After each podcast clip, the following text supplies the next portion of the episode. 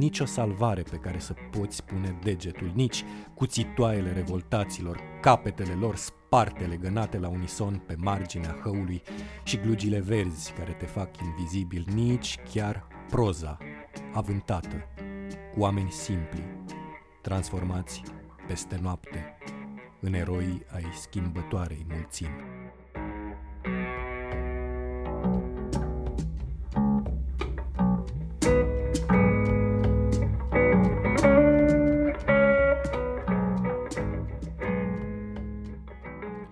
Salut, eu sunt Cezar Gheorghe, ascultați podcastul Narativ. Astăzi vorbim cu Claudiu Comartin, autorul volumului antologie Maestrii unei arte muribunde, care a apărut în anul 2017 la editura Cartier din Chișinău. Cartea asta este și o carte uh, antologie. Practic, uh, în, uh, între paginile ei ai antologat uh, volumul Cobalt, volumul publicat de tine sub uh, titlul Dezmembrați și sub numele de autor Adriana Carasco, uh, plus uh, un ciclu nou care face cât un nou volum, 12 secunde până la dispariția luminii, care de fapt reunește cele mai recente poeme scrise de tine. Aș vrea să te întreb pentru început de ce ai ales tocmai aceste volume să le antologhezi și uh, cum ai conceput și la nivel vizual uh, și la nivel uh, structural uh, această antologie. Așa, hai să le luăm pe rând. Pe de o parte, uh, l-am refuzat de două ori pe Gheorghe Erizanu, editorul meu, directorul editurii Cartier din Chișinău, uh, când mi-a propus să deschidem uh, această nouă serie Cartier de colecție în 2016 și cu o antologie pe care să mi-o croiesc eu din propria poezie. Uh, Radu Vancu, de exemplu, a acceptat. Bine, acolo erau șase volume de versuri. Radu uh, începuse mai devreme decât mine și a publicat mai mult și avea din ce să din ce să-și facă o antologie. Eu nu am fost atât de convins din prima că e momentul. Uh, aveam 33 de ani, credeam că mai e de scris și, într-adevăr, am mai scris în timpul, în anul care a urmat. Uh, pe de o parte, Cobalt, de la Cobalt trecuseră câțiva ani buni, a fost o carte care s-a bucurat de, de interesul câtorva cititori, s-au dus două tiraje și din aceea uh, și nu, mai, nu se mai găsește și am zis că nu ar strica să fie într-o, într-o altă carte. Uh, pe de altă parte, eu mă îndepărtasem de experiența de acolo, e o carte scrisă pe la 28-30 de ani în niște condiții și biografice și intime și de uh, frame mental. Uh, mai era după aia dezmembrați, ai, ai pomenit de dezmembrați, care a fost pentru mine un moment foarte important, fiindcă am încercat să fac sub uh, umbrela, sub ascunzișul acestui heteronim Adriana Carrasco, să mă distanțez puțin de propria poezie sau în orice caz să uh, fac o provocare, să văd dacă sunt receptat uh, corect, dacă sunt recept, cum sunt receptat dacă o carte scrisă de mine nu are uh, labelul ăsta și nu, nu, e, nu are eticheta care e deja uh, de ceva vreme încoace uh, recognoscibilă. Pe lângă astea două, pe mine nu m-ar fi satisfăcut să fie doar o antologie care să cuprindă lucruri deja publicate. Am zis că poemele scrise în ultimii ani uh, merită și ele să fie între copertele cărții ăsteia. Nu voiam să fie un volum nou. Uh, mi s-a părut aiurea să public deodată o antologie și un volum nou și mi s-a părut o provocare interesantă să văd dacă acest volum nou, 12 secunde până la dispariția luminii, cuprinzând vreo 37 de poeme, va fi receptat în condițiile în care este într-un, uh, într-o antologie. A fost, din câte îmi pot da seama, mai ales că am ordonat aceste trei cărți în ordine inversă, uh, invers cronologic. Am început cu uh, aceste cele mai noi poeme, apoi a fost dezmembrat și s-a terminat cu Cobalt, publicat în 2013. O antologie care să cuprindă ce am scris eu vreme de șapte ani, uh, deci de pe la 27 de ani, când a fost e locul comun, nu cu vârsta asta, care e un fel de prag de Mm. Un prag fatal. Un prag pentru unii fatal și pentru mine era să fie fatal. În orice caz a fost o vârstă foarte dificilă și am, am trecut peste niște hopuri grele, dar asta a și provocat poezia în mine. Uh, am vrut să fie o antologie de șapte ani și nu o antologie pe tot ce am scris eu, încă din 2002-2003, am debutat în 2003, fiindcă mi s-a părut că acele prime cărți nu sunt, uh, nu mai sunt, de unde le privesc eu acum, nu mai sunt chiar la uh, nivelul, la intensitățile, la uh, uh, realitățile uh, mele de acum și poate într-o zi își vor găsi locul într-o altă carte, dar acum nu era cazul să reiau Păpușarul și alte insomnii, Circul Domestic și un anotimp în Berceni. Am vrut să fie așa ca o carte de... Uh, uh, care e pe pragul dintre tinerețe și maturitate, adică uh, să, dea, să dea seama despre ce am făcut eu între 26, 27 și 35 de ani. Și aș spune că există și o altă coeziune la nivel tematic uh, la volumele acestea da, da. față de uh, primele trei volume. Față de primele trei care aveau alte, mergeau pe alte coordonate, erau cel puțin primul, sigur, un volum de, de sfârșit de adolescență pe care astăzi nu l-aș mai publica și nu cred că aș uh, uh sfătui pe nimeni de vârsta... De, de ce nu l-ai mai publicat? E, e destul de uh, încurcată treaba. Adică ți se pare că unele lucruri sunt naive, da. țin de naivitățile vârstei, țin de o Da, pe de altă parte, sigur că sau... naivitățile astea au și uh, reversul celălalt, e că de o ingenuitate pe care nu am cum să o mai uh, am acum, nu, nu o voi mai avea niciodată.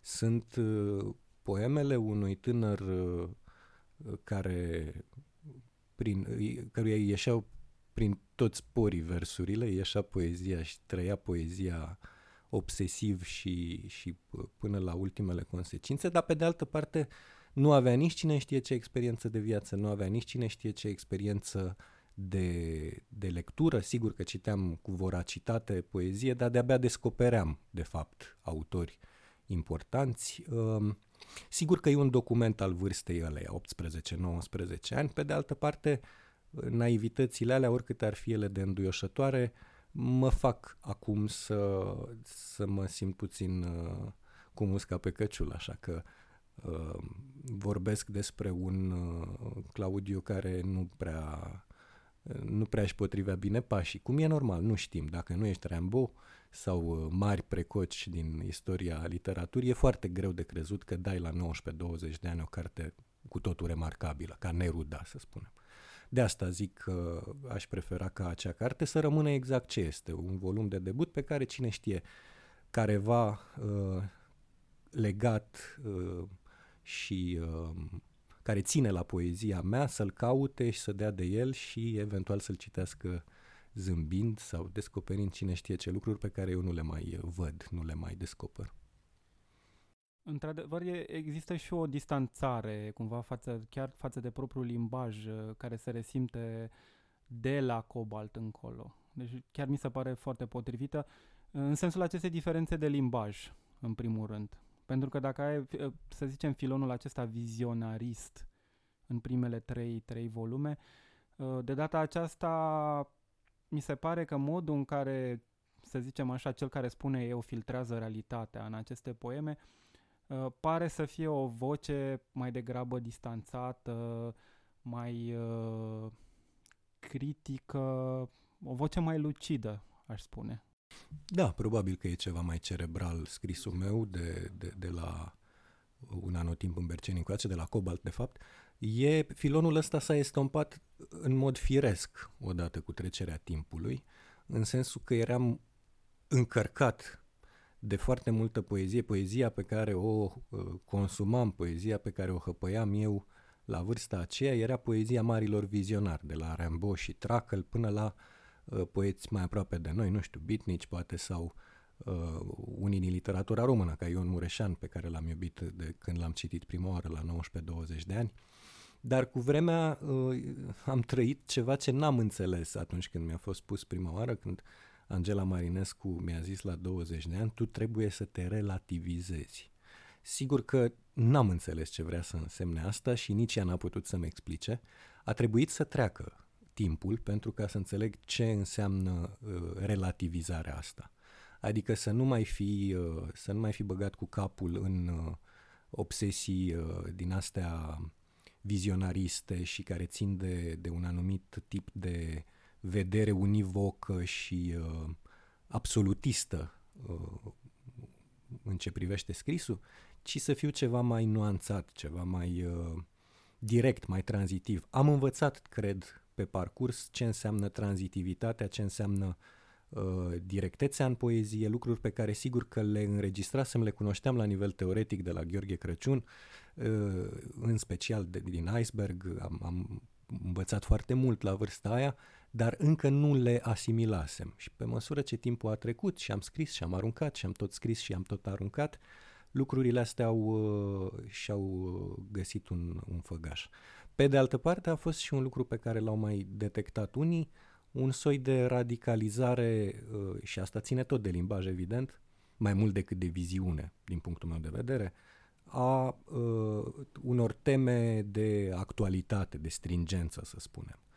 Uh, unii au zis sau au sugerat că e un fel de oportunism în asta și, într-adevăr, e, e ușor să, să ai uh, perspectiva asta, să spui, da, vremurile sunt complicate, uh, din punct de vedere global, uh, geopolitic, treaba se, se, se încurcă cu fiecare an care trece. Noi toți avem sentimentul uh, Uh, tot mai uh, pregnant al uh, unei lumi neașezate, al unei lumi care iese din țâțâni, al unei apocalipse iminente și atunci cineva care se ocupă cu asta profită de, de sentimentul ăsta general și își modifică tonusul, își modifică vocea, să spun așa, deși nu suntem la România au talent, pentru a sublima, pentru a lua în poezia lui temele astea.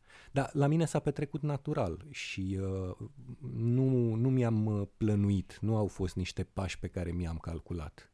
Adică um, direcția asta sau filonul ăsta ceva mai angajat, ăsta e un cuvânt din păcate folosit în ultimii 60 prost de ani. Înțeles. Da, prost înțeles, fiindcă a fost, da. s-a abuzat enorm de el. Uh, Uh, mai subversiv, să spunem, mai social, mai, uh, mai uh, apropiat de, de, de ce, ce se întâmplă în, în imediatețe, cum ar spune Gheorghe Iova, m-a preocupat mult să, să, să prind asta și să ofer o mărturie, adică să fiu un, un mărturisitor al a ceea ce se întâmplă în, în epoca mea, mai mult decât să fiu un, un estet un, unul dintre poeții ăia care se, se închid într-un turn de filde sau sub un clopot de sticlă și uh, își văd acolo de, de obsesiile lor.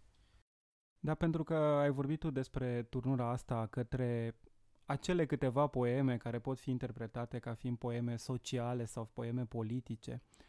Uh, te-aș întreba, nu e cumva această schimbare, o tranziție, să spunem, firească de la uh, acel nivel din primele volume unde, să zicem, exista o asumare existențială a poeziei, pe de o parte, și asumarea unei, acelui limbaj vizionar și, pe de altă parte, trecerea la, la, la aceste poeme care interiorizează evenimente de actualitate, știu, și o mari, uh, aceste mari convulsii politice prin care, pe care le trăim cu toții. Nu era cumva o trecere firească? Adică mă gândesc de pildă, dacă e să ne gândim la obzeciști sau la poeții din uh, Acțions Grupe Banat, uh, pentru ei lucrurile stăteau foarte clar acolo. Era, era foarte clar cine era, cine reprezenta răul și cine era sau cine erau cei împotriva căruia puteai să scrii. Și lucrurile erau destul de transparente în sensul ăsta.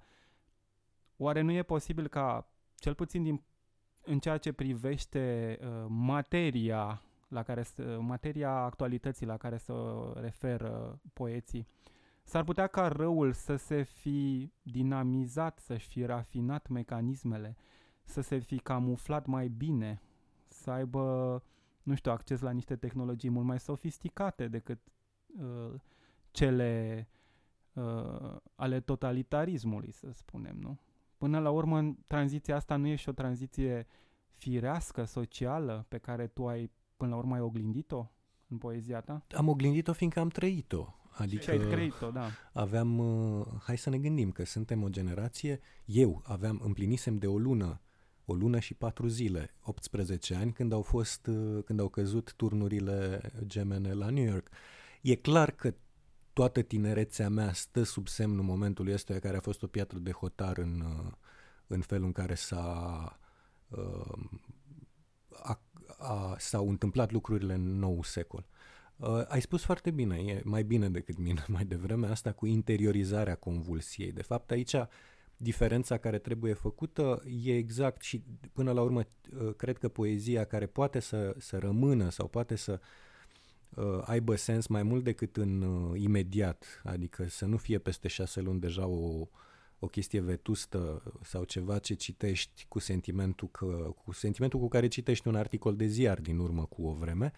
Diferența e făcută tocmai de, de, de felul în care interiorizezi asta și felul în care personalizezi, felul în care tu faci din acea experiență uh, a, a lumii întregi o experiență trăită pe pielea ta și care este, căreia îi îngădui să, să se exprime într-un fel care este doar al tău. Uh, în ce privește asta cu binele și rău, e întotdeauna o capcană aici, fiindcă uh, moral, morala e, e adesea uh, trădătoare sau le scapă poeților. Sunt, sunt momente în care, uh, pe de-o parte, unii poeți au uh, și-au stricat poezia tocmai făcând-o un discurs moralizator uh, și uh, în care dau lecții și așa mai departe. Pe de altă parte, sunt alții care s-au pus în slujba unei puteri, unei ideologii, unei dogme și știm bine ce, la ce a dus asta în uh, a doua parte a secolului trecut. E foarte ușor să, să o iei razna și să, să, să scapi din vedere ceea ce e important pentru scrisul tău și anume uh, prefacerile de limbaj pe care tu trebuie să le uh, de care tu trebuie să dai seama. Felul în care tu trebuie să fii o instanță mărturisitoare, felul în care tu trebuie să fii un uh, uh, un om care uh, privește cu uh, onestitate, care privește cu luciditate, care privește cu, cu o luciditate înverșunată, cu o luciditate pătimașă, ceea ce se întâmplă în jur și dă, o, dă un... Uh, uh, aruncă înspre lume un concentrat care, care să se exprime în, într-o formă concentrată, ceea ce ziarele și discursurile politicienilor și discursurile publicitare nu reușesc să o facă. Și tocmai aici cred că este una dintre datoriile uh, celor care se ocupă cu asta, ale poeților, uh, să intre în, în mățăraia asta a discursurilor care domină actualitatea și să le dezghioace dinăuntru, să le paraziteze, să le arate în uh, goliciunea lor, să arate cât sunt de putrede, să arate cât sunt de Um, de false și de trădătoare. Și prin, uh, prin uh, procesul ăsta, procesul ăsta să devină un eveniment în sine, un eveniment de limbaj. Fiindcă tu, făcând asta, propui un alt fel de a vorbi, un alt fel de a uh, exprima ceea ce, uh, ceea ce în general este, um, este deturnat, este corupt. Fiindcă poezia este incoruptibilă. Discursul poetic trebuie să rămână incoruptibil în fața oricărei, oricărui clash sociopolitic, în fața oricărei ideologii la modă, în fața oricărui dictator care vine și îți spune în sac uh, uh, un lingou de aur. Uite, te-aș întreba, tocmai pentru că ai pus accentele astea etice și estetice deopotrivă, uh, ți-aș propune să facem o comparație. Uh, hai să luăm un caz uh, foarte cunoscut, uh, să zicem poezia Marianei Marin. Dacă acolo uh, mizele ei etice erau foarte clare într-un anumit sens, adică până la urmă toată această punctare etică a limbajului ei poetic și chiar uh, evoluția limbajului ei era, să zicem, uh, condiționată cumva de ce, ce se petrecea în afară, uh, de uh, viața cotidiană, nu? Anii 80. Și Acum, mai târziu, și chiar și, și mai poezia târziu. din anii 90, și să anii, ne gândim că da, poate momentul maxim da. al poeziei ei, Mutilarea artistului la tinerețe, e o carte de la sfârșitul anilor 90, care e e extraordinară, adică mi se pare că nu sunt multe cărțile atât de autentice, uh, scrise și publicate în nesfârșita tranziție românească. Și mă gândeam că, uh, da, chiar și momentul acela cu când a scos uh, antologia Zestra de Aur e relevant, dar vreau să te întreb altceva, pentru că tu cumva ai sugerat și, și pista asta de interpretare mai devreme. Crezi că există cumva o datorie de a, de a, de a vindeca limbajul pentru, pentru poeți? Pentru că, uh, cum spuneai și tu, limbajul devine contaminat nu? În, în ziua de azi, pentru că fluxul informațional este atât de puternic, atât de bogat. Pe de altă parte, uh, trăim, trăim într-o, într-o epic, uh, epocă a uh, știrilor 24 din 24, practic, sunt unele cuvinte care aproape, aproape s-au, s-au, nu știu, s-au prostituat, au devenit, uh, au fost prostituate, aș spune, nici măcar că s-au prostituat, cu, uh, au fost prostituate de, de anumiți indivizi care uh, au pus aceste cuvinte în slujba unei ideologii, unor lideri politici, unor agende, să le spunem, nu? Crezi, resimți, să zicem așa, un fel de datorie de a lua cuvintele astea înapoi, de a de a le vindeca într-un fel prin intermediul transformării lor în poezie și în limbaj poetic? De a le recupera sau de a le da un sens nou? Se poate și așa și așa. Dar ca să dau un răspuns mai ocolit, spune Enzensberger prin anii 60 ai secolului trecut, poezia este prin ea însă subversivă. Uh, ce se întâmplă? Tu poți să fii subversiv ca poet în uh, mai multe feluri. Nu, nu trebuie, nu e numai decât necesar să fii un poet implicat, un poet uh, cu o alură uh, etică sau chiar politică. Nu trebuie să fii neapărat Brecht, nu trebuie să fii neapărat uh, uh, Ginsberg, să spunem. Uh, eu cred că unul dintre marii subversivi din uh, poezia românească postbelică este Mircea Ivănescu. Un poet care nu are în textele lui niciun fel de ecou în mod uh, fățiș uh, la, la nimic din realitatea Uh, lumii în care trăia și scria.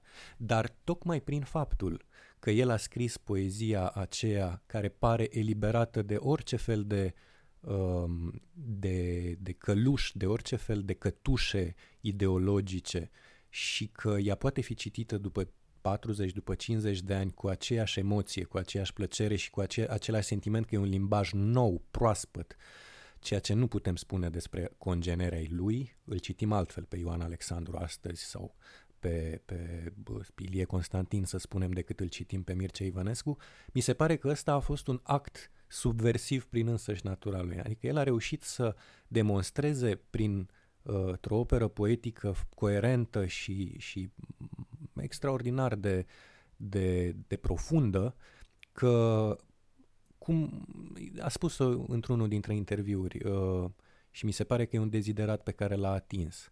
Uh, citesc din memorie. Aș fi vrut să scriu de parcă n-aș fi trăit într-o epocă totalitară. Și a reușit chestia asta și mi se pare că tocmai asta, asta este gestul subversiv pe care l-a reușit. Pe de altă parte, să mă întorc la, la Mariana Marin. Mariana Marin uh, Alexandru Mușina, într-o oarecare măsură, într-o mare măsură, cred, în Budila Express, dacă e să ne gândim la lucruri pe care le-a scris, lecțiile profesorului, lecțiile profesorului de franceză AM, uh, poezia mai de tinerețe, de pe la 30 ceva de ani, uh, chiar Florin Iaru, în cele trei cărți pe care le-a publicat până în 90, mi se pare că au uh, dimensiunea asta uh, prin care sancționează într-un fel subtil Uh, realități ale unei epoci în care ei sunt constrânși, în care ei sunt oprimați. Sigur că o fac uh, așa cum s-a putut face. Pe de altă parte, nu vorbim de literatura cu șopârlițe. Nici Mariana Marin, nici Alexandru Mușina, nici Ion Monoran nu cred că au făcut literatură cu șopârlițe. Nu, nu sunt literatura esopică. Nu e o literatură zise. esopică, e o literatură uh, vibrantă, e o literatură puternică, care atinge niște subiecte cât se poate de, de uh, actuale în acel moment, reușind să ne facă pe noi, cititorii de după 30 de ani, să avem senzația unei uh, extraordinare actualități uh, în momentul lecturii, în momentul ăsta, fiindcă chiar dacă, să spunem, într-un poem al Marianei Marin e vorba de stat la coadă sau despre uh, pene de curent sau pană de gaz, uh, tu citești lucrurile astea uh, eliberat de orice fel de context. Uh, nu trebuie să știi neapărat istorie. Poți să fii un tânăr de 20 de ani, născut la sfârșitul anilor 90, care nu știe neapărat că în anii 80 se lua lumina și era frig în case și erau cozi la orice.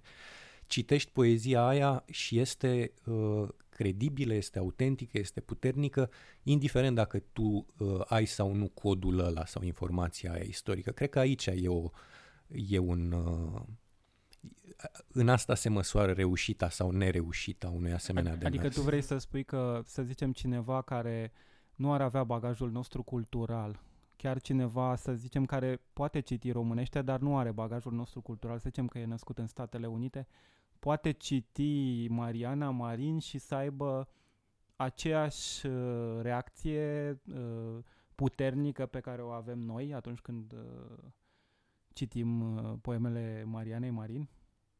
Vrei să spui că e, efectul ăsta e în afara, în afara contextului cultural? Cred că da. Poate, cred, se poate cred că da. susține? E ca și cum uh, ca și cum îl citești pe Mandelstam, fără să-i știi povestea fără să știi că a murit de foame undeva în păduri siberiene scriindu-și poemele pe coajă de copaci. Um, ca și cum am vorbit despre uh, Mayakovski, pe care l-au sinucis, nu? Uh, bine, Mayakovski cu lașității, cu trădările și cu, mă rog, uh, momentele lui în care a... Na, nu și-a respectat uh, osul și uh, Cred că ăsta ar fi un, un lucru important, să, să fii credibil, să fii autentic după, și după 30 și după 50 de ani, fără să deții neapărat informația, fără să fie nevoie de note de subsol. Adică după ce istoria devine irelevantă, să zicem. După ce istoria devine chestia aia din cărți uh, care poate să te intereseze sau poate să nu te intereseze, ca atunci când citești un Mandelstam sau un Brecht sau Mariana Marin sau mai știu eu ce poet care se revoltă, care are un, un anumit tip de frondă, a, Geobogza din tinerețe, să știi că e vorba despre discursul din totdeauna al omului care este împotriva uh, oricărui fel de oprimare, oricărui fel de uh, junghier care e pus la gât. Uh, poezia este prin definiție, cum zice Adonis de curând, cum a zis Adonis de curând, antitotalitară, antidictatură, antireligie, e anti. Și tu nu trebuie neapărat să ai note de subsol care să-ți explice un anumit context dintr-o epocă, ă, ca la, să spunem, Tadeusz Rojevici. Poți să-l citești pe Rojevici fără să știi neapărat că poemele alea sunt scrise într-o epocă în care exista uh, un uh, conducător al Poloniei care era un uh, militar uh, strict și uh, inflexibil, e de ajuns să-l citești și să înțelegi că este vorba despre lupta din totdeauna a omului împotriva oprimării și pentru afirmarea libertății lui care nu poate fi, uh, nu poate fi smulsă. Personalitatea aceea, partea aceea a personalității noastre care nu se lasă supusă. Aș vrea să mă întorc un pic la uh, uh, momentul acela în care tu ai spus că ai descoperit tranzitivitatea limbajului poetic pe cont propriu. A trebuit să descoperi pe cont propriu. Ai interiorizat-o după mai mulți ani, cel puțin după câțiva ani după ce ai citit, să zicem, cartea lui Crăciun despre tranzitivitatea limbajului. Deci a, a trebuit, ți-a trebuit nu e, să nu treci printr-un filtru teoria, da. existențial. Da. Teoria nu, nu nu poate influența în modul acesta. Uh, și aș vrea să te întreb în contextul ăsta, pentru că tu ai vorbit despre o descoperire personală a tranzitivității. Uh, aș vrea să ne întoarcem un pic la acest volum uh, Dezmembrați, publicat de tine sub, sub numele de autor Adriana Carasco. A venit volumul ăsta, să zicem, dintr-o nevoie de a te deghiza, de a de a a-ți asuma, să zicem, o anumită distanță față de tine însuți prin, prin heteronimul ăsta, prin, prin construirea unei biografii, prin construirea chiar a unui uh, mediu cultural, nu? Uh, care au fost motivațiile care au stat la baza acestui volum?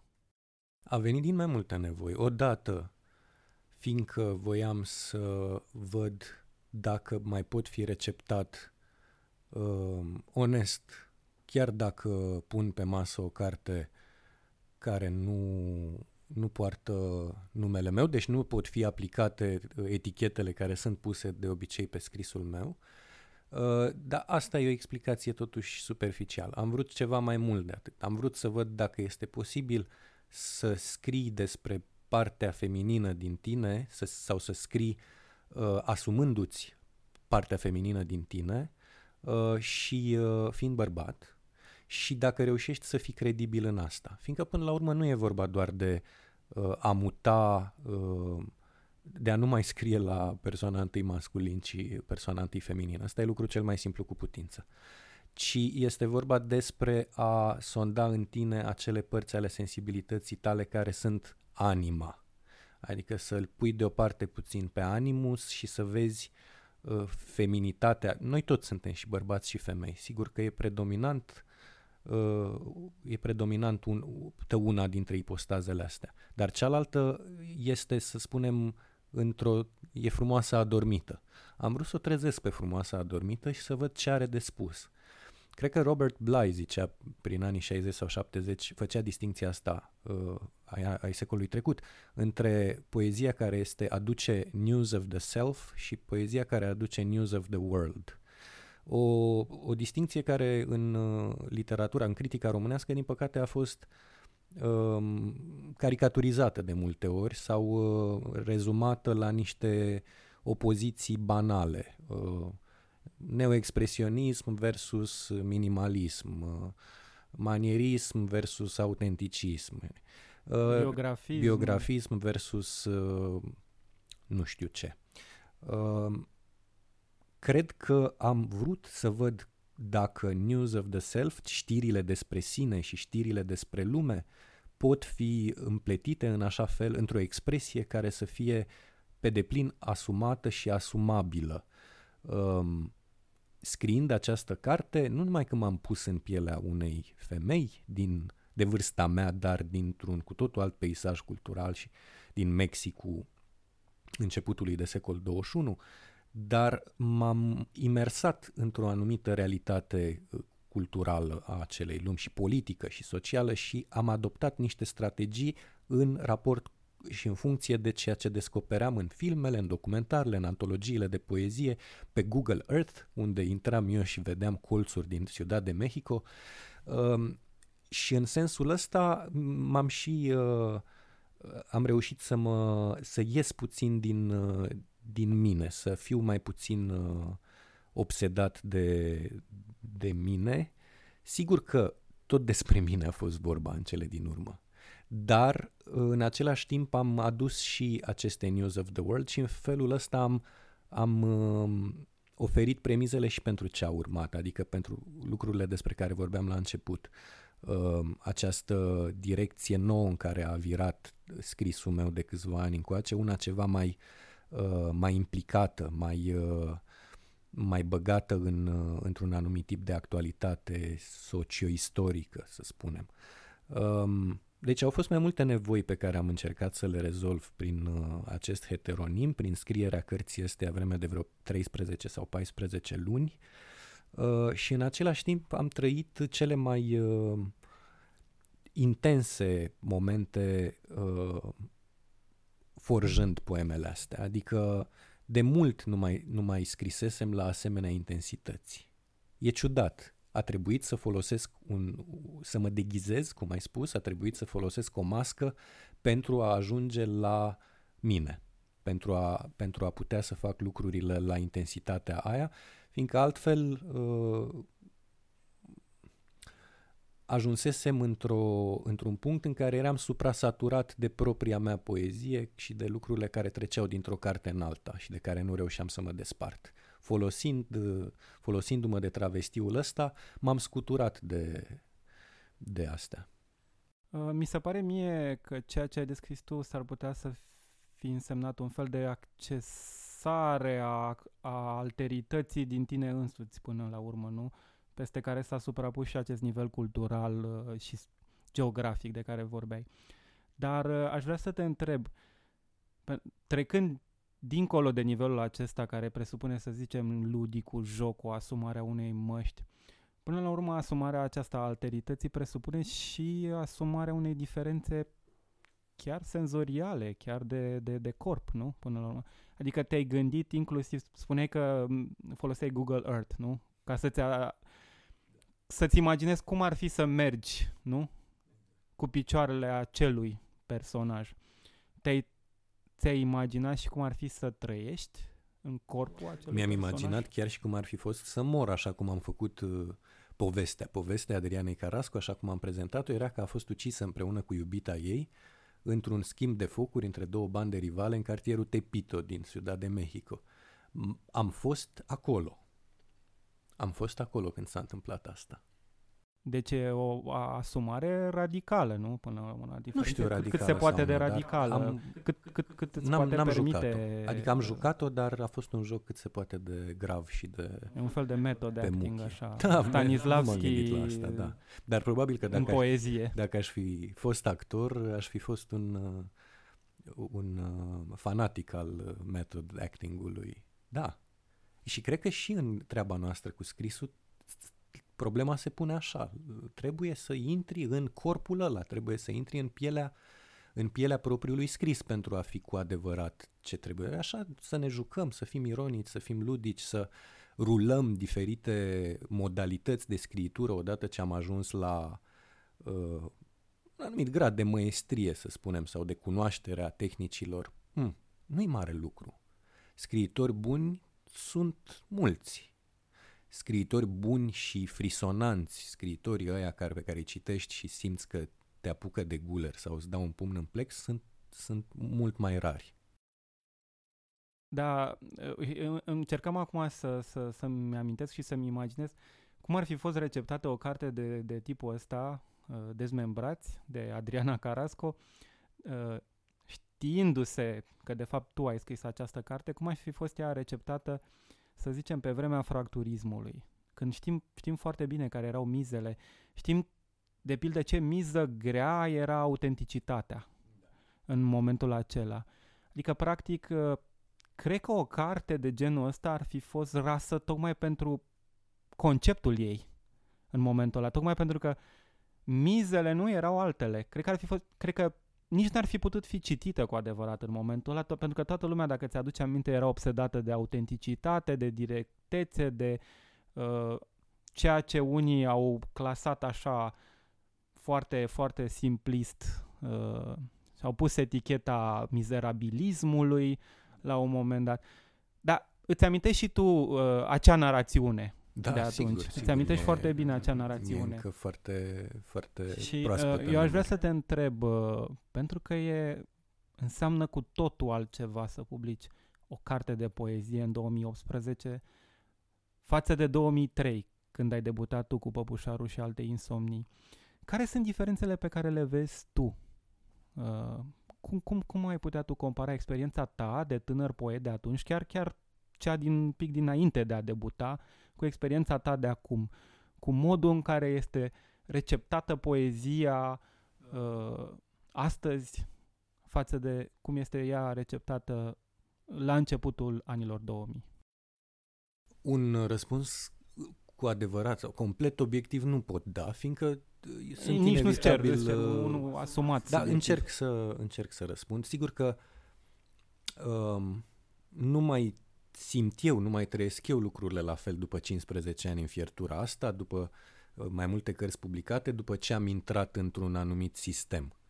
Pe de altă parte, cred că am încă uh, privirea destul de limpede încât să, să pot spune că văd următoarele lucruri. Pe de o parte, uh, observație banală, tipăriturile, publicistica uh, au decăzut foarte mult în ăștia 15 ani chiar când am intrat noi în povestea asta, erau într-un anumit declin, dar la anul Domnului 2018 lucrurile au devenit foarte clare. Adică uh, poeții tineri, poeții cu 10 ani, 12 ani mai tineri decât mine, nu mai au niciun fel de atașament și nu mai au niciun fel de dorință uh, de a publica în reviste. Asta era un lucru important pentru noi, să publice într-o ah. revistă, în Vatra. Să zicem, era nu, foarte chiar important. România literară. Chiar în România, România literară, în care m-a, m-a introdus și cu un cuvânt înainte, uh, care m-a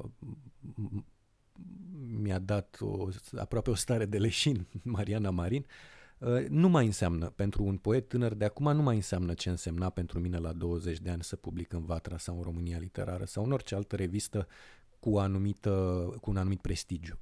Asta pe de o parte. Pe de altă parte, uh, critica literară a decăzut foarte mult.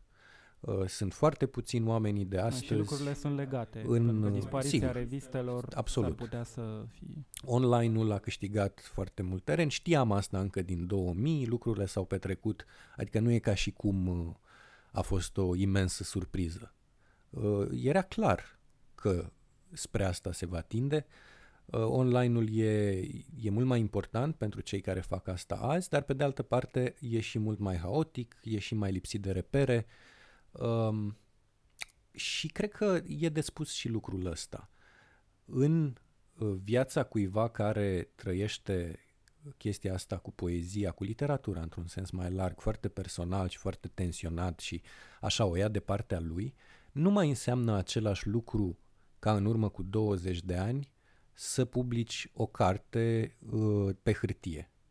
Adică e mai degrabă ceva old fashion, e ceva ce faci pentru a intra în anumite cercuri sau într-un anumit um, sistem, dar nu e musai să faci asta. Sunt autori care se mulțumesc cu publicarea unor um, cărți online, unor PDF-uri, unor bucleturi din astea care circulă. Um, sunt autori pentru care nu mai uh, uh, obiectul carte nu mai înseamnă ce însemna pentru mine sau nu mai zic pentru cei cu 20 de ani mai mari decât mine, adică nu țin neapărat să-l aibă. Am văzut chestia asta. Trimite-mi și mie PDF-ul.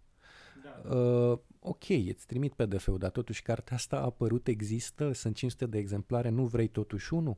Nu, lasă, trimite-mi PDF-ul că e mai simplu și așa. Cred că mai puțin înseamnă o carte de tipul ăsta, cum, cum ai făcut tu, o carte și obiect, care conține ilustrațiile uh, foarte frumoase ale Anei Toma, o carte la care vrei să te întorci tocmai pentru că uh, lectura e chiar o experiență. E, e cred că asta e salvarea, asta e salvarea fizică, cărții. corporală, nu? Până asta e salvarea cărții, mai ales a unei a nișei astea care e cartea de poezie. Să fie o carte frumoasă, să fie o carte deosebită, să fie o experiență și uh, tactilă, și olfactivă, și vizuală, să uh, să te preumbli pentru câteva ore sau zile în acea carte, adică să vezi felul în care este paginată, felul în care ă, fontul, e foarte important ce font e folosit, dacă fontul este în uh, corelat cu, cu experiența uh, de scritură din acea carte, pot să nu se potrivească deloc. Imaginile, dacă există imagini, coperta, toate lucrurile astea trebuie să aibă țesătura, textura paginii. Toate lucrurile astea trebuie să fie la locul potrivit și atunci cartea poate să mai aibă sens. Adică e, uh, se spunea, nu se prea mai folosește, carte obiect. Uh, până la urmă trebuie ca orice carte să fie o carte obiect, cum am fi zis cu 15 ani. Adică să fie un astfel de obiect de care să te atașezi ca de o uh, ca de o operă de artă sau ca de un lucru uh, foarte personal. Cana din care bei cafea în fiecare dimineață, nu știu, fierbătorul, ibricul în care îți faci cafeaua. Uh, să fie o singularitate. O, să fie ceva uh, ceva care e Asupra într-un anumit sens urmele tale, exact, nu? să fie într-un anumit sens uh, atât de de viu și de într-o continuă transformare încât fiecare atingere a ta și a oricui ar, ar, la oricine ar ajunge să, să o încarce, să-i dea ceva în plus. Fiecare notație, cum face Bogdan Ghiu, că umple cărțile cu notațiile lui, asta e o chestie foarte prețioasă. Eu cred că Bogdan ar trebui să facă la un moment dat o expoziție cu cărțile astea, ar fi uh, extraordinar și am înțelege și noi, într-un fel, gândirea din spatele, gândirea critică, dar și felul în care empatizează el în mod direct și imediat cu ceea ce citește. Lucrurile astea trebuie să rămână atât de importante, fiindcă altfel uh, pierdem, uh, pierdem ceva, ceva valoros. Sigur că și eu citesc uh, e-book-uri și citesc pe telefon sau pe laptop sau da, nu e același lucru. Totuși vreau să am cărțile, vreau să fie, să, să pot să mă întind, să iau din raftul din dreapta mea sau să mă duc în camera de lângă și să uh, dibuiesc în bibliotecă o carte, chiar dacă o am pe desktop în PDF, e altceva. Cred că, cred că s-a schimbat totuși chiar și online, nu? Dacă stau să mă gândesc bine. Eu, eu mi-amintesc de pildă perioada club literar, care, pe care eu o consider o perioadă importantă totuși pentru poezia 2000 cel puțin. A fost, sigur. Și a fost o perioadă importantă. 2-3 ani în care uh, eram parcă toți acolo. Mi-amintesc că, nu știu, 2005 să fi fost sau două, pe, dacă perioada asta, 2005-2006, dacă nu mă înșel. Știu că, de pildă, chiar și la nivelul uh, acesta de online, totuși lucrurile erau, aș spune, mai serioase într-un anumit sens. În ce sens? Evident că și acolo vedeai uh, ceea ce poți vedea astăzi pe Facebook sau pe social media, uh, eventuala, nu știu, uh, înjurătură în subsol sau așa. Da. Pe de altă parte, puteai vedea nu știu, discuții foarte serioase, foarte și, serioase aplicate. și aplicate pe text. Nu știu, eu mi-am la un moment dat polemici lungi între tine și Dan Sociu, da, au fost, au fost, au fost și, între și toate legate de limbaj, de Ionut toate, Schiva, Șchiop toate erau pe, pe text. personaje toate erau, Eugen Suman. Da, toate erau uh, disputate, toate aceste polemici, toate aceste discuții se făceau până la urmă pe text. Da, până la urmă vervă, era doar o diferență de suport. O verbă care s-a cam... Nu era o diferență de atitudine și de proces. Da. Acum există posibilitatea, știu, nu știu, ad, uh, Octavian Soviani, să zicem, postează uh, pe Facebook uh, poeme. Dar foarte rar mai întâlnești uh, o dezbatere de nivelul ăla. Da. Uh, adică, bun, uh, rar uh, se depășește nivelul de like-uri, uh, îmi place, nu îmi place, câte like-uri ai, uh, cât de multe sau cât de puține like-uri ai. Eu am încercat să o mai impulsionez, adică am în lista mea de prieteni tot felul de oameni care scriu poezie, unii dintre ei tineri, unii dintre ei la început și când mai pun poezii, e și un test al prieteniei noastre de Facebook. Să le comentez sincer și pe text dacă mi se zice, păi nu că așa am simțit, păi nu că așa e sufletul poetului, e clar că n-am ce să caut acolo.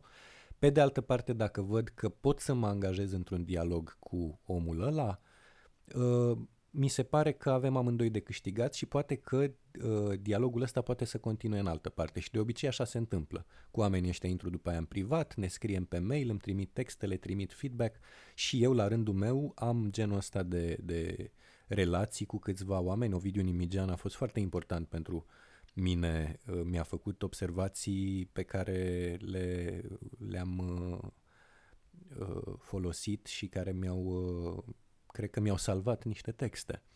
Um, deci e bine să mai ai uh, genul ăsta de, de ping-pong uh, și să negociezi lucruri, să stai să încerci să-ți explici, să că încercând să-i explici celuilalt, îți clarifici, îți clarifici și... tu ție.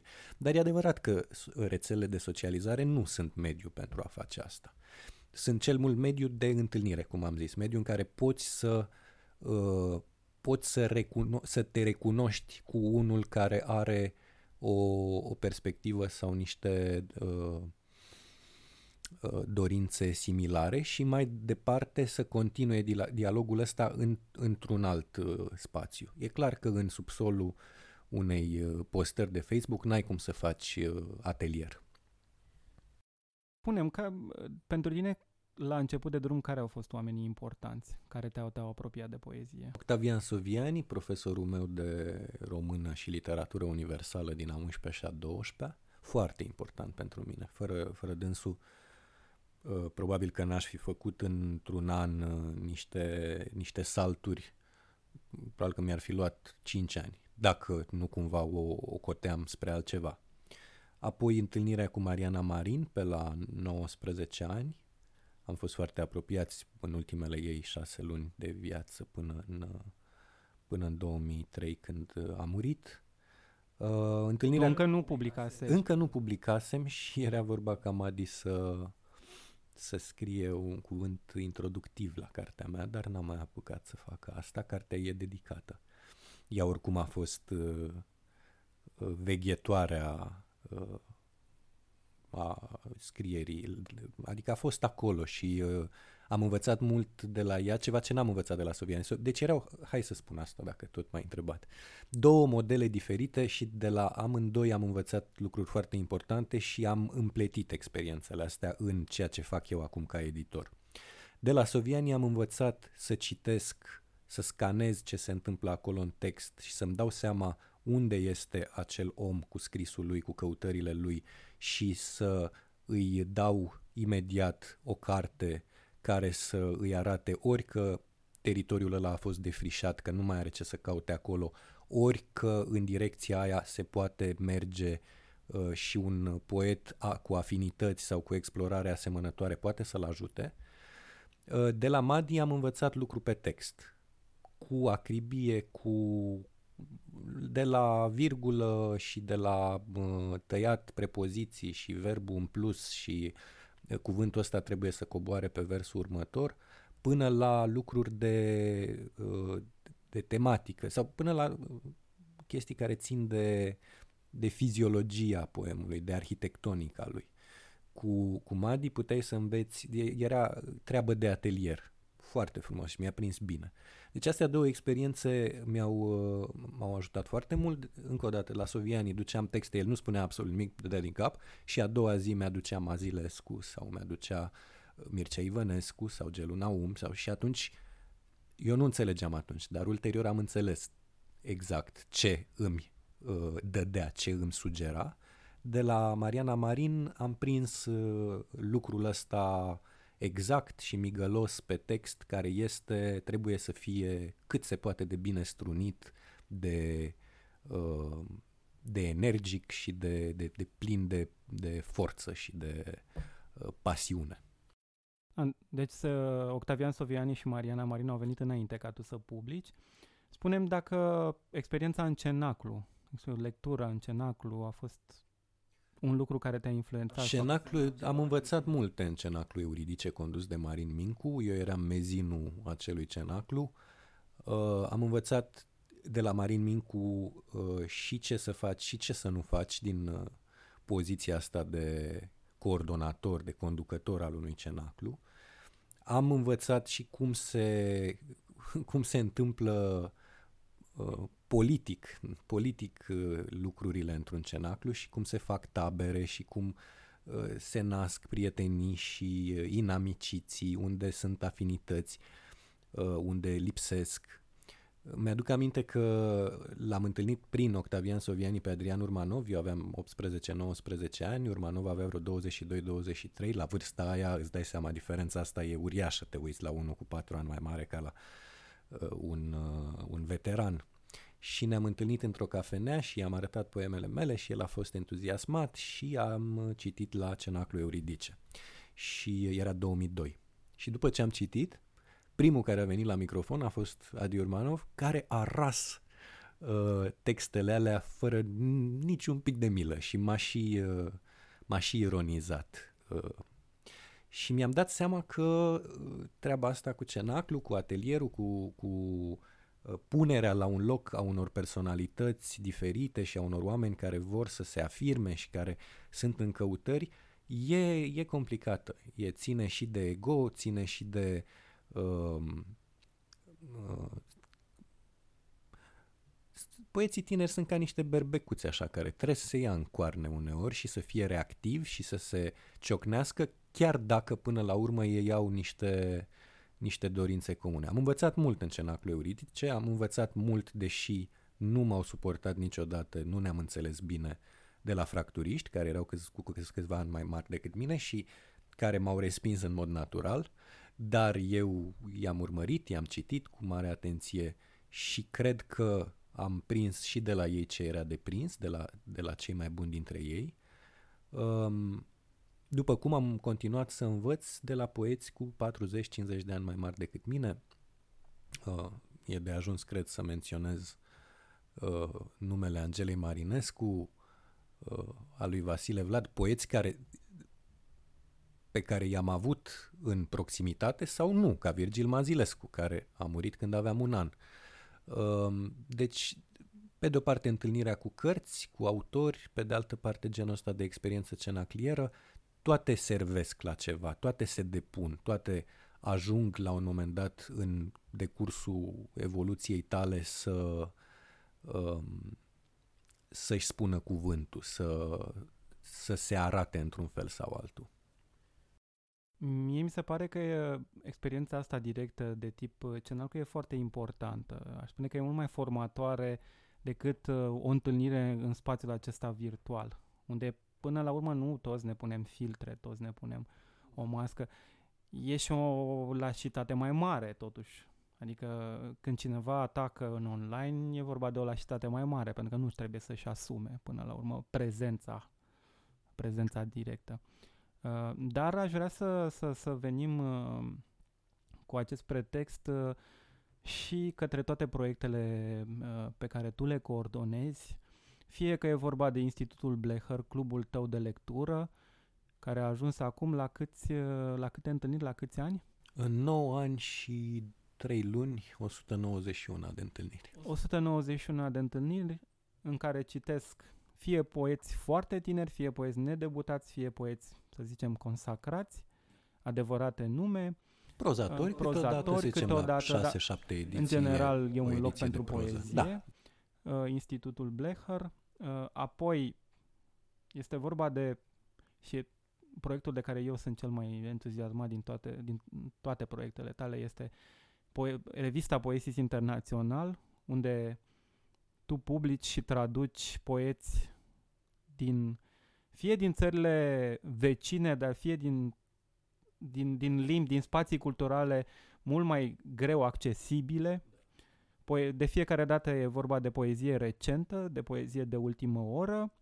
Până la urmă faci ce, ce ar trebui să facă o instituție culturală, nu?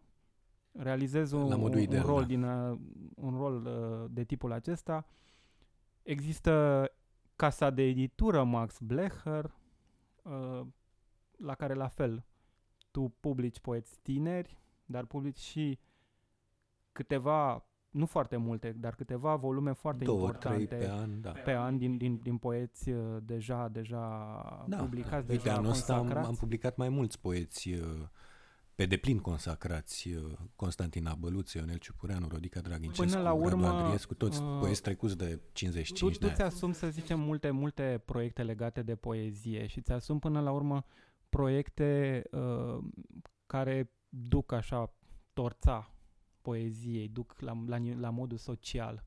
Până la urmă se spune mereu despre poezie că este un limbaj nu pe cale de dispariție, uh, un limbaj care nu-și mai găsește un public. Pe de altă parte, toată efervescența asta pe care tu ai creat-o și în jurul Institutului Blecher și în jurul revistei Poesis Internațional demonstrează că lucrurile nu stau tocmai așa. Chiar dacă e vorba de, de, de o nișă, uh, lucrurile nu stau tocmai așa, adică nu cred că trebuie să fim nu atât de pesimiști până la urmă. Și te-aș întreba, uh, practic, de unde găsești tu energia să faci uh, toate aceste lucruri? Pentru că, până la urmă, tu faci aceste lucruri cumva în detrimentul timpului acordat propriului tău scris, proiectelor pe care tu le semnezi în mod direct, nu în colaborare. Până la urmă... Da, am scris și am tradus mai, de ce mai puțin decât De ce îți asumi face, toate da. proiectele astea? Fiindcă am eu nevoie mare de asta. Și fiindcă uh,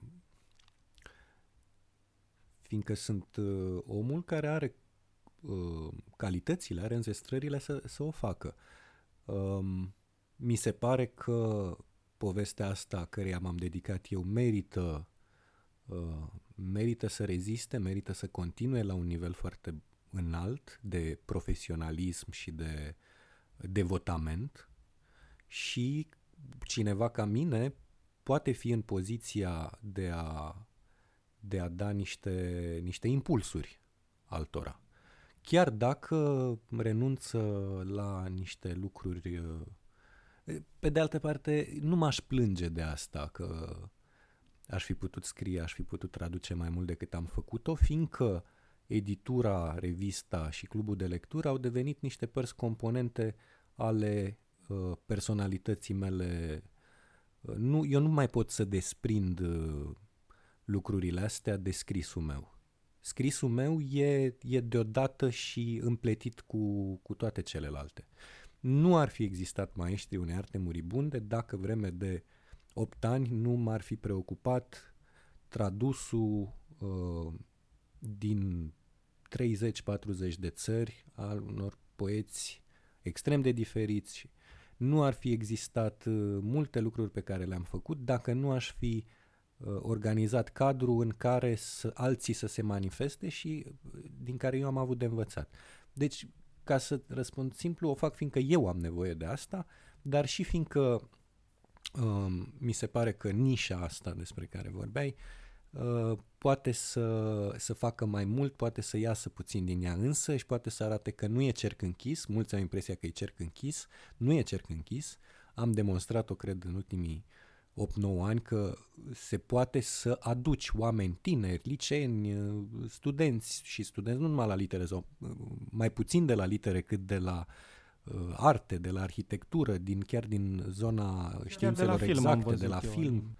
Um, și să-i, uh, să impulsionezi, să le dai un, uh, un boost din asta în, în sensul lecturii uh, serioase, avizate um, și în același timp să nu uiți de unde vii, să nu uităm de cei, de cei mai vechi care sunt într-un cont de umbră, care sunt poate uitați. Mereu m-a preocupat asta și de asta sunt și fac antologii, fiindcă vreau să să-i readucem în, în prezent pe cei care sunt uh, într-un nedrept uh, con de umbră din diverse motive care țin ori de memoria noastră culturală scurtă, ori de uh, diverse complexe, în fine, cum se întâmplă cu artiști care sunt pentru o vreme uitați. De asta l-am luat pe Blecher ca uh, tutelă, ca personaj care veghează asupra proiectelor ăstora,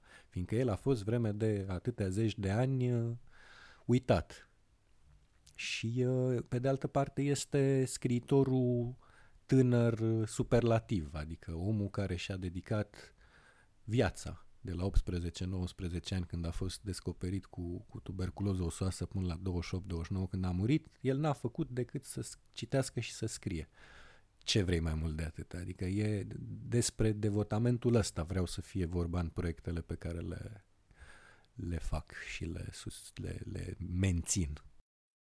Punem cât de greu este, să zicem, să vorbești unor oameni tineri despre poezie în condițiile în care, să zicem, locurile tradiționale în care în alți ani ei ar fi găsit un spațiu de genul ăsta au cam dispărut. Deci nu mai să zicem, facultatea de litere nu mai e un spațiu în care ai putea purta tipul ăsta de dialog, cât este de greu să vorbești unor oameni tineri despre poezie și să o faci în modul în care o faci tu. Uh, tu nu văd la tine uh, obsesia asta pentru putere, obsesia de a crea discipoli. Uh, există oameni care fac, unii oameni care fac ceea ce faci tu, dar cu, cu ambiția de a se reitera pe ei înșiși în ceilalți, nu? Uh, Uh, știm, cunoaștem cazuri de tipul ăsta.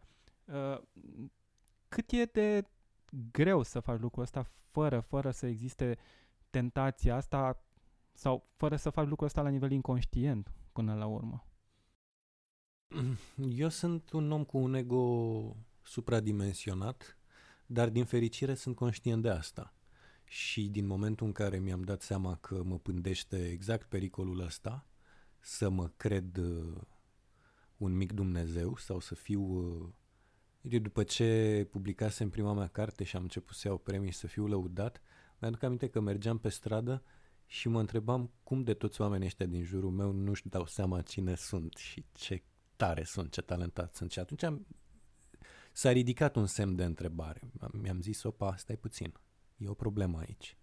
Și tocmai fiindcă nu am vrut să ajung un egomaniac și un, un om obsedat de sine și am început să fac lucrurile în așa fel încât să nu mai fie vorba despre mine sau să fie cât mai puțin vorba despre mine. Atât cât se poate la cineva care totuși continuă să scrie poezie, deci se, se investește uh, în, în chestia asta. Dar în afară de poezia pe care o scriu, n-am vrut să, să fac. Mi s-a reproșat, apropo de Institutul Blecher, că Institutul Blecher nu a făcut școală, spre deosebire de, să spunem, nepotului Toro de la Cluj, unde e destul de greu, destul de ușor identificabilă o anumită uh, poetică, o anumită direcție care se regăsește de la Manasia și Rareș Moldovan, Doboș până la cei mai tineri ca Oviu Olaru sau uh, nu știu care, da, Mihnea Bâlici, nici nu știu dacă mai scrie poezie, dar uh, Robert Cincu, să spunem.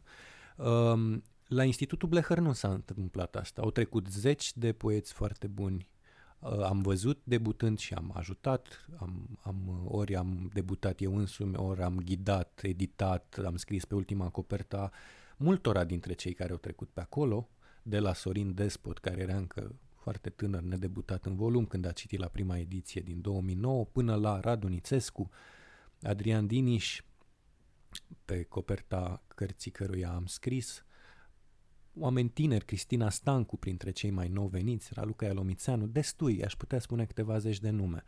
Uh, dar niciunul dintre ei nu este, nu poți să spui, mm, ăsta e, a trecut pe la Blecher, ăsta e din școala lui Comartin, că nu există o școală a lui Comartin.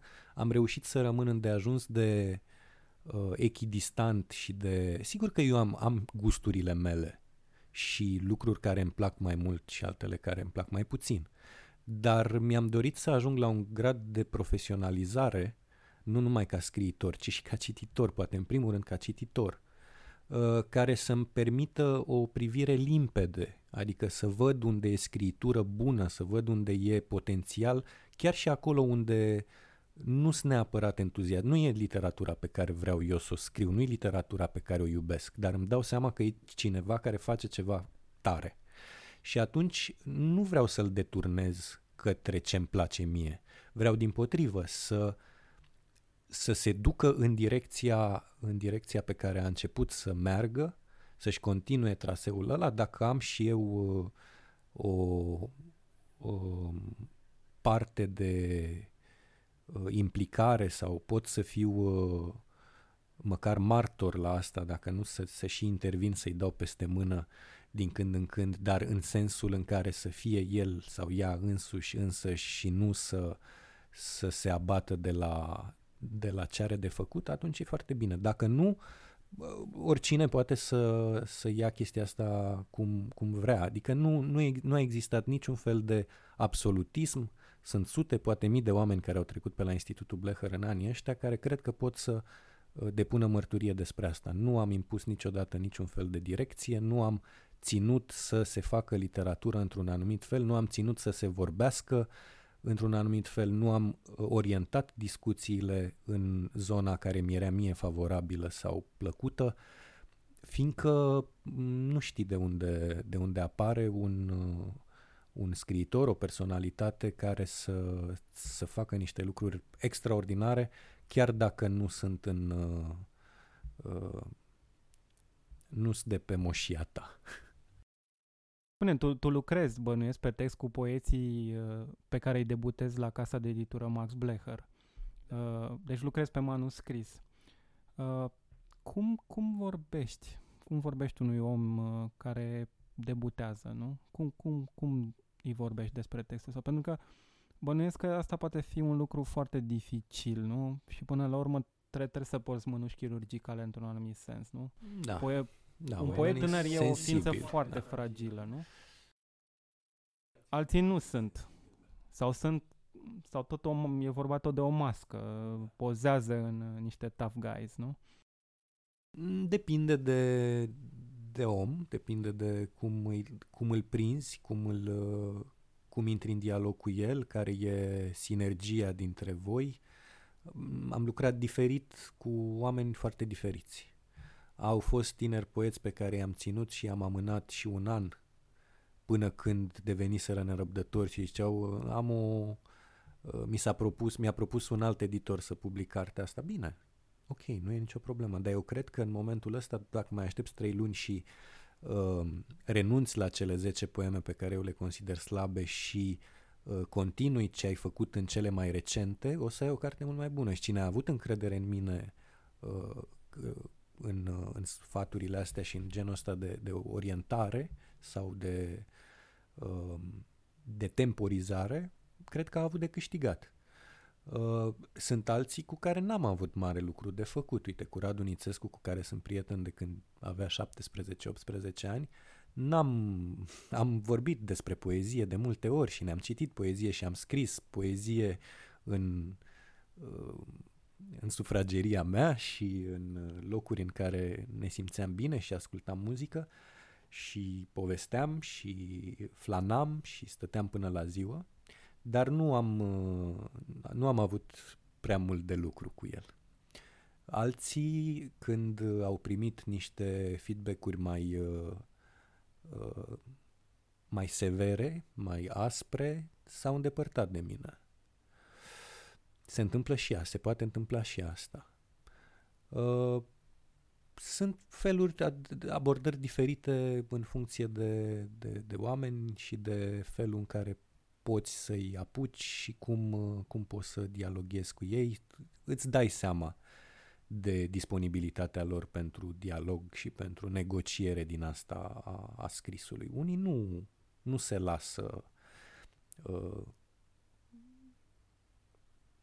nu, nu vor să intre în, uh, în, în discuții din astea pe text și uh, cred că au de pierdut. E destul de rar când uh, sunt destul de rare situațiile în care să nu fie nevoie de un anumit ghidaj la tinerețe, de o anumită uh, întâlnire cu oameni care îți împărtășesc uh, năzuințele și uh, reușești să, să, să intri într-o în, într-o relație cu ei. Da, sunt și ăștia, nu zic, lupii singuratici, da, aici nu ai ce să faci. Uite, Cred că Tudor Sergiu Cașiș e un poet care... Un lup de stepă. Da, e un lup de stepă. Nu. N-am avut... I-am editat o carte și țin mult la scrisul lui, dar n-am avut mare lucru de făcut pentru, pentru scrisul lui, fiindcă era deja... Doar i-am sugerat niște lucruri. Uite, continuă, mai scrie la ăsta. Cred că ăsta nu se termina aici. Și într-adevăr, poemul supravegheat a făcut dintr-un poem de nu știu cât avea 8-10 pagini, un poem de 30 de pagini. Dar mai mult de atât nu era cazul să-i dau eu peste mână, fiindcă e un poet extraordinar. Mi-a plăcut foarte mult ce ai spus mai devreme. Nu am vrut să impun o anumită direcție și, sau un anumit mod de a vorbi. Dar, de exemplu, cum, poți, cum se poate vorbi, cum se mai poate vorbi despre literatură, despre poezie, nu neapărat unor oameni care vor să scrie, ci unor oameni care vor să citească. Mie mi se pare, având și experiența predatului, să zicem, la nivelul ăsta instituționalizat de facultate așa, mi se pare că e o mare problemă, e o mare criză în sensul ăsta de limbaj, în sensul în care uh, îți găsești foarte greu un limbaj în care să vorbești despre literatură, tocmai pentru că limbajul s-a atomizat atât de mult, tocmai pentru că limbajul ăsta intră în concurență cu mii și mii de alte tipuri de limbaje, nu? Uh, tu cum crezi că stau lucrurile astea? Ce fel de limbaj e necesar? E într-adevăr greu să fie adecvat. Pe de altă parte, eu am privilegiul să merg la licee sau să am genul ăsta de de discuții cu tineri, să fac mici ateliere, destul de rar, îndeajuns de rar încât să nu mă tocesc și îndeajuns de rar încât ei să nu se plictisească de mine. Deci nu am experiență profesorală în sens instituțional. Pe de altă parte, aproape de fiecare dată, cred că au fost foarte rare, câteva situațiile din multe zeci în care am fost în licee, în școli, în câteva universități uh, în care să nu găsesc niciun fel de, de uh, chef de, de răspuns. Fiindcă dacă tu vii cu o anumită energie, dacă tu vii cu un discurs uh, cât de cât firesc, dar în același timp să nu fii uh, uh, să nu fie evacuat complet orice referință culturală. Adică să vorbești normal, să vorbești prelimba lor, dar din când în când să mai aduci în discuție și o carte, să mai aduci în discuție și un film, să pui problema, uh, să pui probleme care îi uh, preocupă pe ei și atunci să, să legi, să dai niște linkuri cu cărți, cu personaje, cu poeți, cu, să mai... Cred că uh, trebuie să fii dinamic, trebuie să fii uh, destupat la minte. Când e câte un deștept în sală care face mișto, să-l iei cu tine, să îi dai și lui ceva prin care să îl faci atent. Uh, când e cineva care e naiv, să nu-l ridiculizezi, să nu îi tai aripile. Când e cineva care spune o prostie, să o iei cu, cu căldură și încercând să, să nu-l sau să nu uh, pui la colț. Deci sunt niște strategii pe care cu siguranță un, un profesor de uh, carieră și un profesor cu, cu har, cum se zice, uh, le, le cunoaște sau le are deja interiorizate.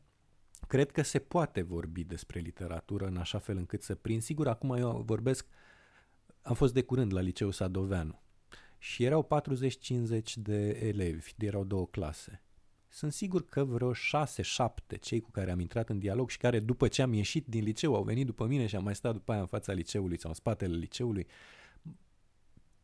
cu cei, acei 6-7 sau poate cu încă vreo 3-4 care erau timizi și nu au intrat, în, nu s-au angajat într-un dialog cu mine, s-ar putea să le fi lăsat ceva, s-ar putea să le fi sugerat ceva. Am văzut câteva uh, uh chipuri uh, care se luminaseră, am văzut câțiva oameni care își notau lucruri pe care, uh, sugestii de cărți sau de uh, muzici sau de uh, repere, diferite repere artistice pe care le dădeam. Ceva se alege din asta.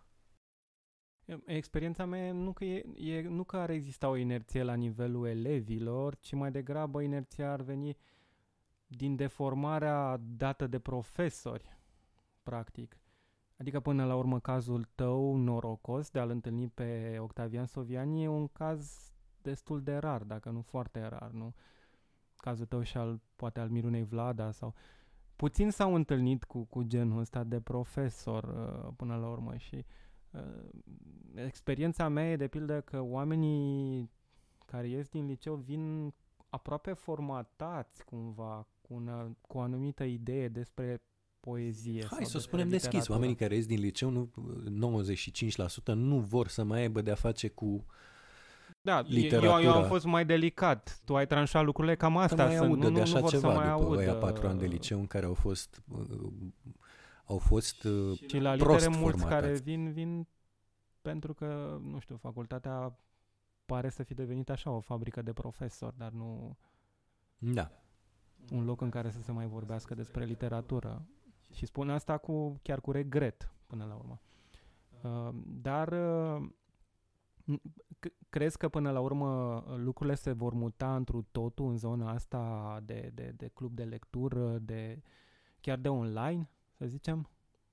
Nu, online mai puțin, dar club de lectură da. Cred că vor fi mai multe cluburi de lectură, tot mai multe cluburi de lectură, cercuri în care se adună oameni uh, care au afinități, care caută lucruri uh, asemănătoare. Uh, se aleg, oamenii se aleg uh, în funcție de lecturi, în funcție de temperamente, în funcție de uh, legăturile care se nasc între ei. Uh, deja sunt. Eu am un proiect pe care l-am pornit cu o lună în urmă, se cheamă Recall, rețeaua evenimentelor, uh, cenaclurilor și atelierelor labirintului literar, care își propune tocmai să facă chestia asta pe care ar trebui să o facă Ministerul Culturii sau Uniunea Scriitorilor sau în fine instituții. Dar uite că e nevoie de un om care să o facă fără niciun fel de uh, mecanism instituțional și anume să punem la oaltă și am, am pus la oaltă pe o platformă online toate aceste uh, locuri care sunt, se definesc ca cenacluri, cluburi de lectură, ateliere literare din România de azi, nu sunt multe, sunt vreo 15, dar din când în când mai primesc pe mail sau pe Facebook câte un mesaj de la cineva care spune și noi în Pitești, și noi în Buzău facem ceva, am vrea să fim parte a chestiei astea, să aflăm unii de alții mai ușor. Deci, uh, cred că aici e, e o posibilitate a literaturii de a de a-și uh, spori uh, uh, nu numai numărul de cititori, ci și posibilitățile de angajare, de acțiune în, în societate, în, de a intra în lume. Se întâmplă lucruri care sunt foarte speciale la Brașov cu Dr. Nicus, Kaizoid Poets, nepotul lui Toro la Cluj, la Chișinău, la Timișoara, Cenaclu Pavel Dan, care are deja vreo 50 de ani, la București. Nu sunt deloc pesimist în privința asta. Um, ai realizat și recent uh, la editura Cartier uh, din Chișinău și o antologie. Uh, ai putea să ne vorbești și despre această antologie? Uh, Sârmă ghimpată, când focurile se vor stinge printre ruine, e o antologie prima din poezia generației războiului. O generație lipsită de noroc, o generație care a fost, uh, al cărei destin a fost decupat brutal de uh, sfârșitul războiului și de ce a venit după, de comunism și apoi anii 15 ani de realism-socialism, de proletcultism. Um, da, e mult, mult de spus aici. Eu a fost o muncă de câțiva ani în care eu am crezut foarte mult și o carte la care țin enorm, probabil că e cartea la care țin cel mai mult, în care am făcut și o treabă de cercetător, am intrat în arhive, am citit tot ce se putea citi, tot ce există Uh, pe tema asta, în zona asta, de la cărți de atunci, din anii 40 până la uh, lucrări recente de ale unor cercetători și uh, studioși care sunt interesați de subiect. E o antologie care e precedată de o, un studiu de 35 de pagini, cred, foarte, care spune o poveste, de fapt, nu e un studiu din asta de uh, academic, academic sau... e mai degrabă o poveste pe care o spun legând, punând cap la cap tot ce am aflat din cărți și reviste uh, de-a lungul anilor. Și sunt 20 de poeți uh, prinși în două uh, secvențe, în două grupaje. Prima se cheamă Sârmă Ghimpată, e titlul unei, um, unui volum colectiv al unei plachete care trebuia să apară în 42 n-a mai apărut fiindcă cenzura la cenzura antonesciană a, la, nu i-a dat drumul. Uh, Um, sunt 10 poeți aici, poeții cei mai cunoscuți ai generației, dar și câțiva pe care eu sper să-i, să-i uh, readuc în, uh, um, în actualitate, ca poetul Lituon, de exemplu, mort în 1948, sau Sergiu Filerot, care a contat destul de mult, cred, pentru acea generație, fiind un tipograf foarte dedicat. Până la, sigur, Geo Dumitrescu, Ion Caraion, Stelaru, Tonegaru, Crama, Popovici, uh, Alexandru Lungu, Uh, și partea a doua, când focurile se vor stinge printre ruine, uh, tratând mai mult partea a doua, uh, al doilea val, să spunem, al generației, poeți mai puțin sau chiar deloc deci cunoscuți. coincide cu ieșirea din stalinism sau... Nu, nu, e... nu. E uh, ultimii ani dinainte de abdicarea regelui și de, ah, okay, okay, de comunizarea okay. cărții, okay. de uh, comunizarea țării. Deci, deci ne oprim la, ne oprim la, la instaurarea comunismului. La 47 se oprește totul. Uh, ultimul debut menționabil e al Ninei Casian, dar pe Nina Casian nu am introdus-o în antologia asta. E o discuție și legată și de asta și, mă rog, pot aduce argumente în favoarea uh, opțiunii mele.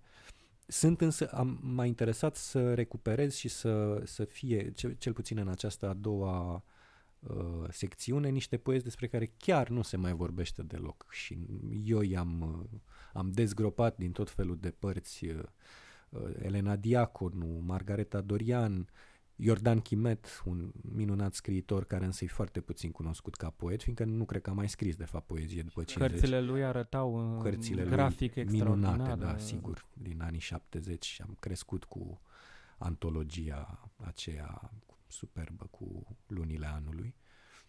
Um, cine să mai zic? Um, și câțiva care sunt acolo pentru a, pentru a arăta o anumită atmosferă de epocă și ce se întâmpla, nu știu, Victor Torinopol, să spunem, sau Mihnea Gheorghiu, Ioan Cutova, uh, George Dan, poeți despre care nu se mai vorbește, dar cred că uh, au, uh, au farmecul lor câteva poeme din, din fiecare și la capătul antologiei, care cuprinde 75 de texte din acești 20 de poeți, îți poți face o, o imagine uh, ce s-a întâmplat cam între 1941 și 46-47 cu această generație care promitea enorm și care sunt sigur că dacă n-ar fi fost uh, deturnată de istorie în felul în care s-a întâmplat, ar fi dat un curs foarte diferit uh, poeziei românești. Adică sigur că dacă nu se întâmpla hiatusul ăla care i-a pus în situația de a nu mai publica 20 de ani, alții de a se rătăci complet în alte zone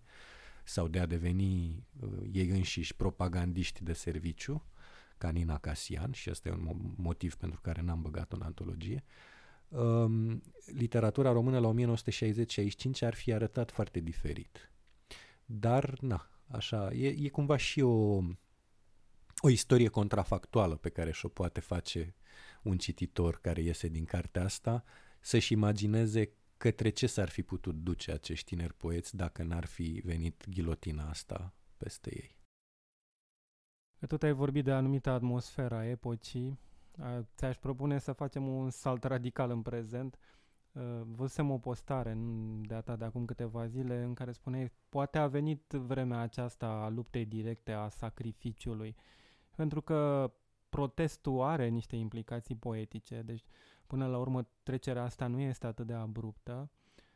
Ți-aș pune, te-aș, ți-aș pune întrebarea unde crezi tu că se îndreaptă fenomenul ăsta de stradă care durează la noi de cam aproape de 2 ani, din 2017, intermitent cei drept, uh, în condițiile în care, nu știu, puterea pare că nu se clintește, nu pare să, să, să, să-și schimbe atitudinea, cred, care crezi tu că ar fi atitudinea socială în cea mai eficientă în momentul ăsta, fie că e vorba de protest, fie că e vorba de, nu știu, de construirea unor structuri politice diferite. Cum crezi că stau lucrurile la nivelul ăsta strict politic-social? E foarte complicat. Probabil că singura variantă este civil disobedience, nesupunere. Trebuie să prezervăm democrația asta firavă care s-a construit așa de greu și pe un fundament nenorocit și greșit, cu orice preț. Trebuie să ținem de ea, fiindcă altfel și de asta am făcut antologia poeziei acestei generații pierdute, pentru a afla mai multe și pentru a vedea ce se poate întâmpla. Și așa ceva nu trebuie să se mai întâmple generația noastră și generația, promo- promoțiile de după noi nu trebuie să mai treacă prin, prin rupturi de felul ăsta, nu trebuie să se mai piardă, nu trebuie să mai fie de sacrificiu. Cred că în România trebuie să descoperim că oamenii au, uh, au o voce care nu poate fi ignorată și că suntem uh, împreună suntem mai puternici. Lucrul ăsta a început să fie înțeles începând cu protestele pentru Roșia Montană și s-a uh, Uh, complicat și a devenit tot mai evident cu 2017 cu OUG-ul și 2018 anul ăsta cu ce s-a întâmplat în Piața Victoriei. Deci începe să existe o conștiință a protestului și a solidarității, a, a puterii pe care ne-o dă uh, să fim împreună și să, dincolo de tot ceea ce ne desparte, să susținem valorile unui stat de drept, democratic, european. Din păcate, trăim într-o vreme în care, din punct de vedere global, lucrurile o iau, o iau la vale și se întâmplă peste tot din Statele Unite până în China și din Marea Britanie până în Ungaria, Ungaria Turcia, tot felul de dezvoltări care uh, sunt de rău augur și care uh, ne aduc aminte de inevitabil de ani nenorociți din prima parte a secolului 20, dar sper totuși ca simetriile să, să rămână aici și să nu, lumea noastră să nu explodeze în felul în care a făcut-o după 39. Spunem, evenimentele astea de stradă sunt semnificative uh, în mod direct pentru cineva care scrie poezie? Ele pot fi interiorizate? Fără îndoială. Văd asta la poeți de azi, de la Ruxandra Cesereanu și Teodora Coman până la poeți foarte tineri, felul în care și-au schimbat uh, uh, discursul, felul în care au adus un, un nerv și au devenit foarte bătăioase, s-au activat din punct de vedere social și uh, al unui angajament în, în favoarea acestor valori despre care vorbeam. Scrisul Ruxandrei Cesereanu până mai ieri um, livresc um, foarte migălos, foarte frumos, estetizat, a devenit bătăios și direct, ca al lui Perța. Perța s-a radicalizat și el, Teodora Coman, dintr-o poetă foarte închisă în sine, așa cu un eu uh, vulnerabil și uh, uh, introvert, a, s-a, a devenit foarte extrovertă și uh, se întâmplă lucruri pe care le... Mariana Codruț, iarăși o poetă în, în poemele căreia în ultimii ani se vede uh, se vede tot ce uh, tot ce se întâmplă în, în jurul ei, felul în care înțelege și, și uh, interiorizează uh, știrile lumii.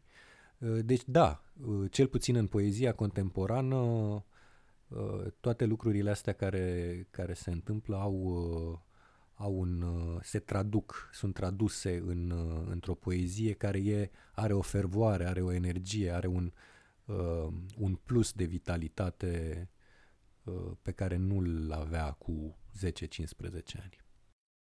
Aș vrea să încheiem totuși cu, cu poezia ta și să ne citești un poem la alegerea ta din, uh, din Maestrii unei arte muribunde.